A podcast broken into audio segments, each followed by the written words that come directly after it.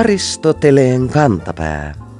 Ohjelma niille, joilla on äidinkielellä puhumisen lahja kuin vettä vaan.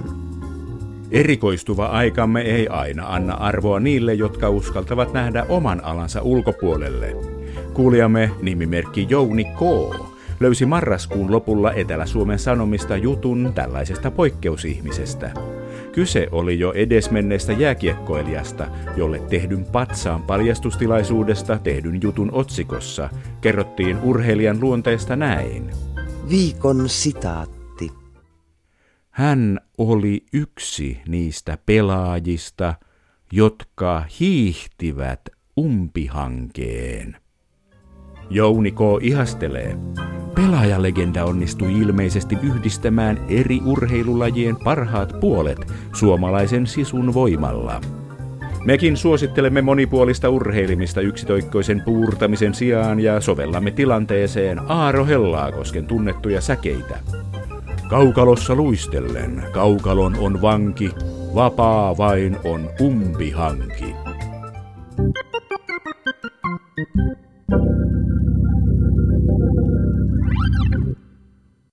Kuten me kaikki suomalaiset hyvin tiedämme, entisen pää- ja ulkoministerimme Ahti Karjalaisen hauskaa viisautta lainaten, ennustaminen on vaikeaa, etenkin tulevaisuuden ennustaminen.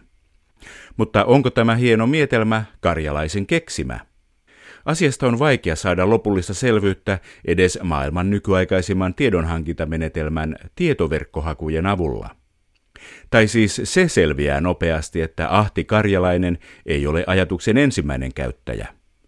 Lähteestä riippuen sen on ensimmäisenä oivaltanut joko vanha kiinalainen ajattelija, 1500-luvun ennustaja Nostradamus, 1885 syntynyt tanskalainen fyysikko ja atomimallin keksijä Niels Bohr, vuonna 1905 syntynyt tanskalainen runoilija Pete Hein tai vuonna 2015 90-vuotiaana kuollut amerikkalainen baseball-tähti Yogi Berra. Niels Bohrin ja Pete Hainin kohdalla lähteissä muistetaan yleensä mainita, että ajatelma perustuisi tanskalaiseen perinneviisauteen. Ehkä nämä kaikki lähteet ovat oikeassa ja kyseessä on tyypillinen vanhan kansan viisaus, joka on tunnettu kaikkialla maailmassa. Mutta osako kukaan ennustaa, millaista suomen kieli on sadan vuoden kuluttua? Onko suomen kieltä sadan vuoden kuluttua? Onko suomen kielessä silloin enää possessiivisuffiksia? Keskustelin suomen kielen tulevaisuudesta kahden kielen tutkijan kanssa. Etenkin viralliseen ja kirjoitettuun kieleen perehtyneen kotuksen erityisasiantuntija Ulla Tiililän ja varsinkin puhekielen maailmaan syventyneen kotuksen erityisasiantuntija Liisa Raevaaran kanssa – Kysyttävää ja vastattavaa riitti niin paljon, että kuulemme haastattelun kahdessa osassa, tänään ja ensi viikolla. Ensin käymme kiinni siihen, voiko suomen kieli kadota ja onko sillä jotain uhkatekijöitä. Ensi viikolla käymme läpi kielen kehitystä tarkemmin muutamien tällä hetkellä ajassa liikkuvien ilmiöiden pohjalta.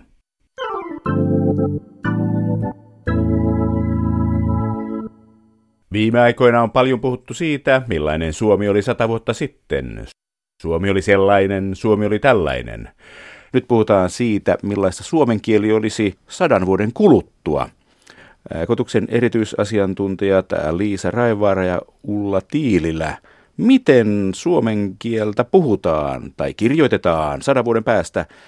Ymmärtäisimmekö me nykykielen osajat sitä, jos kuulisimme tällaista mystistä, futuristista kielimuotoa?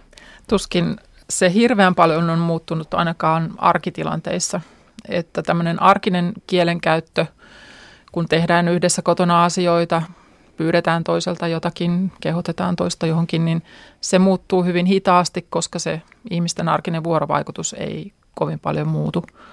Mutta totta kai, jos me kuultaisiin vaikkapa tieteen tai hallinnon kieltä, niin varmaan olisi paljon sanastoa, mistä me ei ymmärrettäisi mitään. Että riippuu vähän, minkälaisesta tilanteesta se kielenkäyttö olisi. Joo, sanoisin pääosin samaa, että kyllä ymmärtäisimme, jos ajatellaan taas sitä taaksepäin, niin kyllä me ymmärrämme myös sitä, mitä sata vuotta sitten on kirjoitettu, että kun kirjalliset lähteet sieltä nyt lähinnä on, on olemassa, että pääosin ymmärrämme myös sen. Ja sitten tavallaan niin kuin sukupolvien jatkumo takaa sen, että jos ajatellaan, että nämä nykyiset vauvat on niitä, ne joiden kanssa me olemme täällä tekemisissä, niin ne on niitä, jotka silloin sadan vuoden päästä vielä osa heistä puhuu tai käyttää kieltä, että tämä takaa sen kielen olemassaolon ja sen, että ymmärrämme tai ymmärtäisimme sitä kieltä vielä. Suhtaudutte hyvin luottavaisesti siihen, että suomen kieltä vielä on sadan vuoden kuluttua. Voisiko näin käydä, että suomen kieltä ei silloin enää olisi? No mä en usko, että sitä ei olisi, mutta voi hyvinkin olla, että suomen kielen käyttöala on kaventunut. Esimerkiksi voi olla, että suomen kieltä tieteenkielenä ei enää ole. Ei ole termejä, suomen kielellä voi olla, että esimerkiksi markkinoiden kieli on pitkälti jotain muuta kuin suomi, mutta ihan varmasti se jossain muodossa on olemassa. Näin uskon ainakin minä. Joo, siis yleensä itsenäisten valtioiden virallisilla enemmistökielillä on aika turvattu asema. Ja Suomi on toistaiseksi tällainen kieli, että jos se jatkaa, jos sen status pysyy tällaisena ja Suomen status pysyy tällaisena, niin silloin on aika hyvät mahdollisuudet, mutta en kiistä sitä, että täydennän tässä Liisan sanomisia, että, että erityisesti se tieteen kieli tuntuu olevan vaarassa, että suomen kielen lautakunta on esimerkiksi nyt jo 2010 te antanut vetoomuksen suomen kielen aseman turvaamiseksi, että tämmöisiä huolia on nyt, nyt nähtävissä. Jännä, että se on paitsi tuolla tieteessä, myös nuorisokielessä ollaan huolissaan siitä englannin ylivallasta ja tietysti bisneskielessä. Voisiko käydä jotenkin niin, että Suomi muuttuu englannin kielen alalajiksi, joksikin kiehtovaksi murteeksi? Kotukseen erityisasiantuntijat Ulla Tiilillä ja Liisa Raivaara. No, tähän me varmaan sanoisin aika yksioikoisesti, että ei. että se sanaston vaikutus on vähän eri asia sitten kuitenkin, että sitä voi tulla ja, ja on aina tullut sanastollisia vaikutuksia muista kielistä, mutta se, että Tämä tietysti riippuu siitä, miten kieli myös määritellään, mutta että ne on lähtökohdilta niin erityyppiset kielet, että ei varmaan voisi määritellä alalajiksi. En usko. Niin ja sitten se, että miten kieliä nimitetään, niin sehän ei ole pelkästään riippuvainen siitä, mitä ne kielet ihan faktisesti on, vaan se, että mitä halutaan nimetä eri nimellä. Ja vaikka Suomi nyt ehkä saisikin vaikkapa englannista vaikutteita, niin uskoisin just niin kuin Ulla sanoi tässä edellä, että kun on kyse itsenäisestä valtiosta, niin halutaan ainakin säilyttää se nimitys, että on kyse suomen kielestä. Ja toisaalta jos ajatellaan esimerkiksi sitä, että englannista on tullut paljon lainasanoja, mutta hyvin monet niistä on ikään kuin kotoutettu suomen kieleen. Että puhutaan googlaamisesta, googlailemisesta, hyggeilemisestä, jossa, jossa on se ikään kuin se sanan perusosa on jostain muusta kielestä, mutta se pääte tai johdos tai taivutusmuoto on, on suomen kielestä. Ja silloin voidaan yhtä lailla kysyä, että onko se sitten englantia tai jotain muuta kieltä vai onko se suomea, koska se on kotoutettu suomen kieleen. Et et hyvin paljon, siis lainoja on aina ollut ja, ja tosi paljon suomen kielessä myöskin liitetään sitten siihen niitä suomen kielen päätteitä ja muokataan sitä ääntoasua tai sitten sitä ää, sana, vaikkapa just sitä verbiä suomen kielen mukaiseksi. Ja esimerkiksi yksi semmoinen aika kiinnostava tutkimus on nyt meneillään. Eri kielissä tutkitaan esimerkiksi okei-sanan käyttöä, joka on tietysti alun perin englannista – mutta se on omaksuttu hyvin moneen kieleen, mutta sitä käytetään eri lailla. Ja sitten esimerkiksi Suomessa on tällaisia kuin oukkidoukki tai okra tai muuta, että, että sitä ei oteta niin kuin sellaisenaan. Vaikka ne muun kielen vaikutukset on olemassa, niin silti sitä muokataan oman kielen mukaiseksi. Mahtavaa.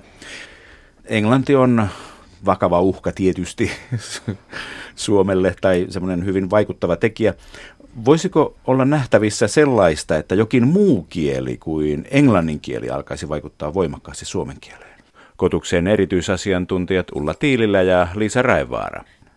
Nythän Englannin vaikutus on varmaan tällä hetkellä aika vahva erityisesti Yhdysvaltojen vaikutuksesta ja siihen sitten erilaiset niin kulttuuriset ja poliittiset asiat, asiat vaikuttaa, mutta että nyt jos Yhdysvaltojen politiikka muuttuu, niin voi myös ajatella, että koko valtion asema tällä maapallolla muuttuu, että silloin sitä myötä voisi myös kuvitella, että englannin kielen asemakin ehkä mahdollisesti vaikka heikkenee, jos vaikka Yhdysvallat jotenkin käpertyy itseensä enemmän. Että onhan nyt esimerkiksi, jos Kiina nousee vaikka eri tavalla mahtiasemaan poliittisesti, niin silloin ehkä se kiinan kielen vaikutuskin voisi jossakin tämmöisessä kuvitellussa maailmassa tai tulevaisuuden maailmassa vaikuttaa. Että, että nämä kielten vaikutukset ei ole riippumattomia politiikasta esimerkiksi ja maiden välisistä suhteista. Että, ja maahanmuutto on oma asiansa, mutta ehkä mä annan siinä nyt sitten Liisalle puheenvuoron.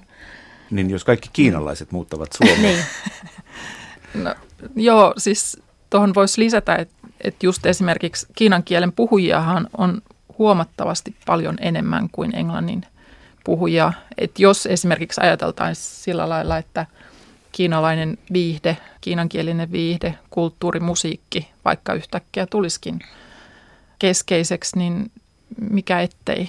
Totta kai englantia osataan niin kuin monissa maissa, lähes kaikissa maissa varmaan jollain lailla, mutta itse asiassa englannin puhujia, äidinkielisiä puhujia on huomattavasti vähemmän kuin vaikkapa just kiinankielisiä – mutta tällä hetkellä nimenomaan se, että englanti on viihteen kieli tai länsimaisen viihteen kieli, länsimaisen musiikin rahan kieli, pitkälti internetin kieli, niin se vaikuttaa, mutta sehän voi muuttua. Niin siis, monethan maalailevat tällaisia kuvia, että Rooman imperiumi aikoinaan romahti, niin nyt elettäisiin niitä aikoja, kun Yhdysvaltain imperiumi tuhoutuu, mutta saapas nähdä. Onhan länsimaissa Euroopassa ollut tämmöisiä Kiina-muoteja ennen vanhaan mm. tuhat, mm. koska se nyt Marko Polo sieltä toi ilotulitteet ja paperin tekemisen taidon ja mitä kaikkea, posliinin, mm. niin onhan näitä kausia ollut, että ehkä kohta alkaa uusi sieltä.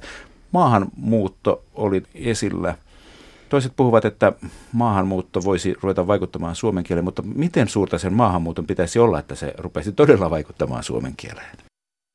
Tässä on, on oikeastaan semmoinen, että jos mietitään, että mikä kielen kehitykseen yleensä vaikuttaa, siihen voi, vaik, vai, voidaan vaikuttaa virallisilla toimilla, niin kuin kielipolitiikalla, lainsäädännöllä, mutta sitten on aina nämä tavallaan niin kuin kielen statukseen, kielen asemaan vaikuttaa myös epäviralliset asiat ja kulttuuri tai erilaiset ideologiat tai esteettiset asiat, että maahanmuuttoon liittyy se, että yleensä esimerkiksi ne, jotka nuorten kieleen tulee, niin niille ei välttämättä ole yleisemmin sellaista statusta tai sellaista, että niitä saatetaan paheksua tai tämän tyyppistä, että ne on pienten erityisryhmien kieliä tai kielenkäytön tapoja, että välttämättä ei, ei tule semmoista isoa mullistavaa. Teillä ei ole semmoista yleensä sellaista asemaa maahanmuuttajilla, että he vois vaikuttaa kielellisestikään, niin rajusti näin mä tämän ilmaisisin tämän asian. Sosiolingvistiikassa on paljon tutkittu sitä, että mikä vaikuttaa siihen, miten esimerkiksi jotkut kielenpiirteet leviää – ja totta kai siihen vaikuttaa se, että miten paljon me niitä kuullaan, niitä kielenpiirteitä, mutta ennen kaikkea siihen vaikuttaa se, miten me asennoitaan niihin puhujiin, joiden kielenpiirteistä on kyse. Ja ainakin tällä hetkellä maahanmuuttajien asema suomalaisessa yhteiskunnassa ei ole sellainen, että ne maahanmuuttajien käyttämät kielenpiirteet leviäisi, koska heillä ei ole sitä prestiisiasemaa, siis tämmöistä korkeaa statusta – ja se on myös yksi syy siihen, miksi englannin kieli on niin vaikutusvaltainen. Ei se pelkästään se, että me kuullaan sitä niin paljon, vaan se, että me asennoidutaan siihen niin positiivisesti. Ja se vaikuttaa äärettömän paljon siihen, miten kieli muuttuu. Jos ajatellaan suomen kielen muutosta ja suomen kielen kehitystä, niin kyllä me suomen kielen puhujat ollaan niitä ihmisiä, jotka kaikkein eniten vaikuttaa siihen meidän kielen muutokseen. Ei se, mitä muut puhuu. Että siinä mielessä mä näkisin esimerkiksi maahanmuuton vaikutukset, se voi vaikuttaa hyvinkin positiivisesti, jos me ymmärretään esimerkiksi monikielisyyden merkitys ja se, miten se voi olla äärimmäinen voimavara ja rikkaus yhteiskunnalle, se, että täällä on monen kielen taitajia. Ja jos me ymmärretään se muiden kielen ja ylipäätänsä oman kielen arvo, olkoon se kieli mikä tahansa, niin silloin me ymmärretään myös niin kuin suomen kielen arvo. Ja se lisää niin kuin suomen kielen arvostusta ja asemaa, parantaa sen asemaa. Et mun mielestä mä näkisin monikielisyyden ja, ja maahanmuuton ei uhkana, vaan nimenomaan mahdollisuutena sille, että myös suomen kieli pienenä kielenä säilyttää asemansa ja arvostuksen. Niin tässä kohtaa positiivisena voisi ajatella myös sellaisen, että, että ihan vuoro, arkisissa vuorovaikutustilanteissa joutuu ehkä tottumaan siihen, että täytyy niin kuin suhtautua siihen toiseen ihmiseen lähtökohtaisesti hyvän tahtoisemmin ja tulkita kieltä tilannekohtaisesti eikä kirjaimellisesti, jos se suomen kieli, jota toinen tuottaa, ei ole aivan tällaista, vaan vähän erilaista jotta vuorovaikutus toimii, niin täytyy tulkita hyvän tahtoisesti. Ne on aina tietyt kielenkäytön tilanteet, joissa sitten voi joutua kysymään nyansseja, että joku puhuu vaikka niin, että ei ole aikamuotoja, niin sitten täytyy vain tarkistaa, että en usko, että tämä millään tavalla voisi niin koko kieleen vaikuttaa, mitä se koko kieli nyt sitten onkaan. Että nämä on kuitenkin aina semmoisia erillisiä kielenkäytön tilanteita, joissa tätä voi tapahtua. Olen samaa mieltä. Kyllä se uhka yleiskielelle tulee jostain ihan muualta. Esimerkiksi siitä, miten hallinnossa käytetään kieltä, mediassa käytetään kieltä. Et ei missään nimessä mun mielestä se uhka tule maahanmuuttajista. Tällä hetkellä tämä tilanne näyttää tältä, mutta sadan vuoden kuluessa meillä ehti olla monta somalipresidenttiä ja syyrialaispääministeriä ja niin edelleen, niin voi olla, että tämä prestiisiasiakin, arvostusasiakin mm. muuttuu moneen kertaan. On meillä ollut Turun murretta puhuvakin presidentti, että yhtä lailla voidaan ajatella, että se maahanmuuttajien suomen kieli on suomen kieltä yhtä lailla kuin eri alueiden ihmisten puhuma suomen kieli on suomen kieltä, että ei se tavallaan suomen kielelle ole uhka, se vaan ehkä muuttaa sitä suomen kieltä. Tässä ollaan puhuttu englannin vaikutuksesta ja muiden kielten vaikutuksesta. Voiko ajatella, että kieli kehittyisi itsekseen laboratorio-olosuhteissa ilman muiden kielten vaikutusta? Kotuksen erityisasiantuntijat Liisa Raivaara ja Ulla Tiililä. No, jos kieli olisi joku olio, joka voisi olla olemassa ilman puhujia, sitten sit voisi ehkä ajatella, että no ei se mihinkään kehity. Siis eihän se esimerkiksi niin kuin, vaikkapa vanhoissa teksteissä itsekseen muutu mihinkään – mutta totta kai kieltä muuttaa kielen käyttäjät. Ja vaikka ne kielen käyttäjät olisi eristyksissä, jos niiden tavoissa, arvostuksissa, arkielämässä tapahtuu muutoksia, niin samalla muuttuu kieli. Kyllä se muuttuu siis myös tämmöisissä eristyksessä olevissa yhteisöissä.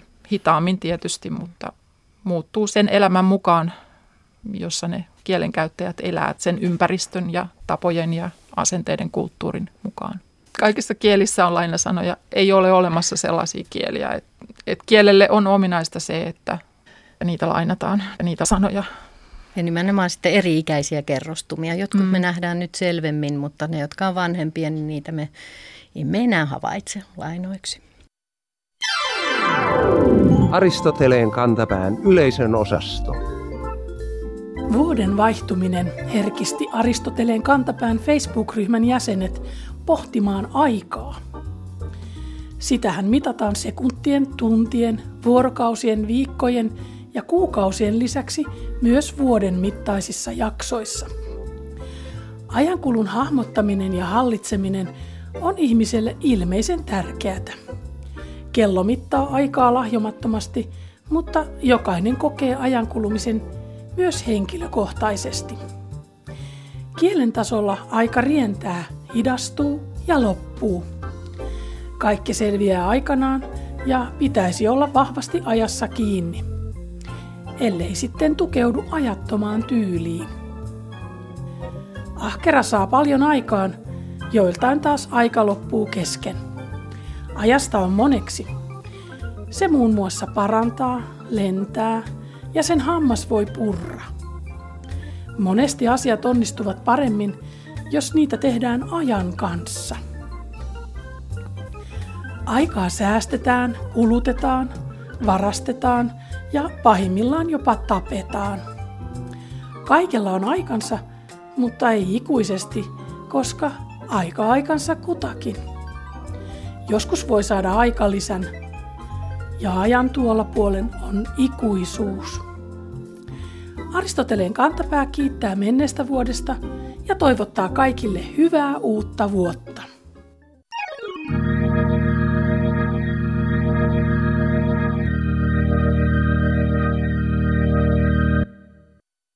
Elämä on meri, laulettiin jo vanhassa virressä, eivätkä merivertaukset ota loppuakseen. Viime heinäkuussa Kainuun Sanomat kirjoitti pääkirjoituksessaan Pohjois-Korean ohjuskokeesta ja täräytti ilmoille seuraavanlaisen kannanoton. Viikon fraasirikos. Kiristynyt maailman poliittinen tilanne sai taas alkuviikosta öljyä laineelleen. Kuulijamme nimimerkki Marjastiina sai ilmauksesta sätkyn. Toivoisikin, että isot pojat valaisevat öljyä laineille, mutta nämä vain jatkavat bensan valuttamista liekkeihin, eli entisestään kiristävät kansainvälisiä suhteita. Marjastiina on tietenkin oikeassa. Kaikkihan me muistamme, miten Joshua Slocum mainitsee kirjassaan Yksinpurjehdus maailman ympäri, miten valaanpyydystäjien laiva pelasti hänet myrskyssä valuttamalla valaanöljyä laineille. Öljyllä siis rauhoitetaan tilannetta, mitä ohjuskoe ei tosiaankaan tehnyt. Aristoteleen kantapään myrskyfraasien diplomimerikapteeni julisee pääkirjoittajan syylliseksi maakrapujen harhaanjohtamiseen mannerten välisten ohjusten vaikutuksesta tosiolevaiseen. Rangaistukseksi määräämme hänet käyttämään nuutin päivään asti hiusöljyä lainehtivilla kutreillaan, jotta oppii, miten sanontoja käytetään. Viikon sitaattivinkki. Aika ajoin tulee eteen poikkeuksellisen välkky ihminen, jota tekee mieli kutsua neroksi. Onpa Nerolle olemassa määritelmäkin. Hän on sellainen ihminen, jonka älykkyysosamäärä on yli 140. Mutta miksi huippuälykkäitä ihmisiä kutsutaan samalla nimellä kuin muinaisen Rooman hulluna pidettyä keisaria, keisari Neroa, koko nimeltään Nero Claudius Caesar Augustus Germanicus, joka syntyi 1980 vuotta sitten ja kuoli 30 vuotta myöhemmin. Yhteensattuma on pelkästään suomensukuisten kielten oikku. Sanalla nero on vastineita Karjalassa ja Lyydissä, ja se tarkoittaa niissä taitoa, älyä, keinoa. Tähän perustuu myös sana nerokas, ihminen, jolla on taitoa ja älyä keksiä kaikenlaisia keinoja. Sana nero vakiintui suomen kielessä tarkoittamaan lahjakasta ihmistä vasta 1800-luvun lopulla. Italiassa nero tarkoittaa mustaa. Se ei kuitenkaan viittaa keisarin väriin. Hänen nimensä italian kielessä on Nerone. Monen muun kielen neroa tarkoittava sana taas pohjautuu latinan sanaan genius, joka tarkoittaa ihmistä suojelevaa henkeä. Tämä elävä ja jumalainen voima seuraa ihmistä läpi elämän ja määrää hänen kohtalonsa. Se kuiskii yleviä päämääriä ja antaa nuorelle voimaa ja varmuutta.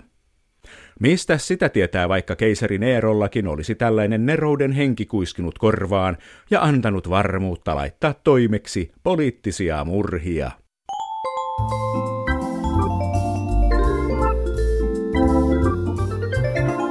Kerro Aristoteleen kantapäälle, mikä särähtää kielikorvassasi. Tee se internetissä osoitteessa www.yleradio1.fi kautta Aristoteles tai lähetä postikortti PL 58 00024 Yle. Aristoteleen kantapää selvittää, mistä kenkä puristaa.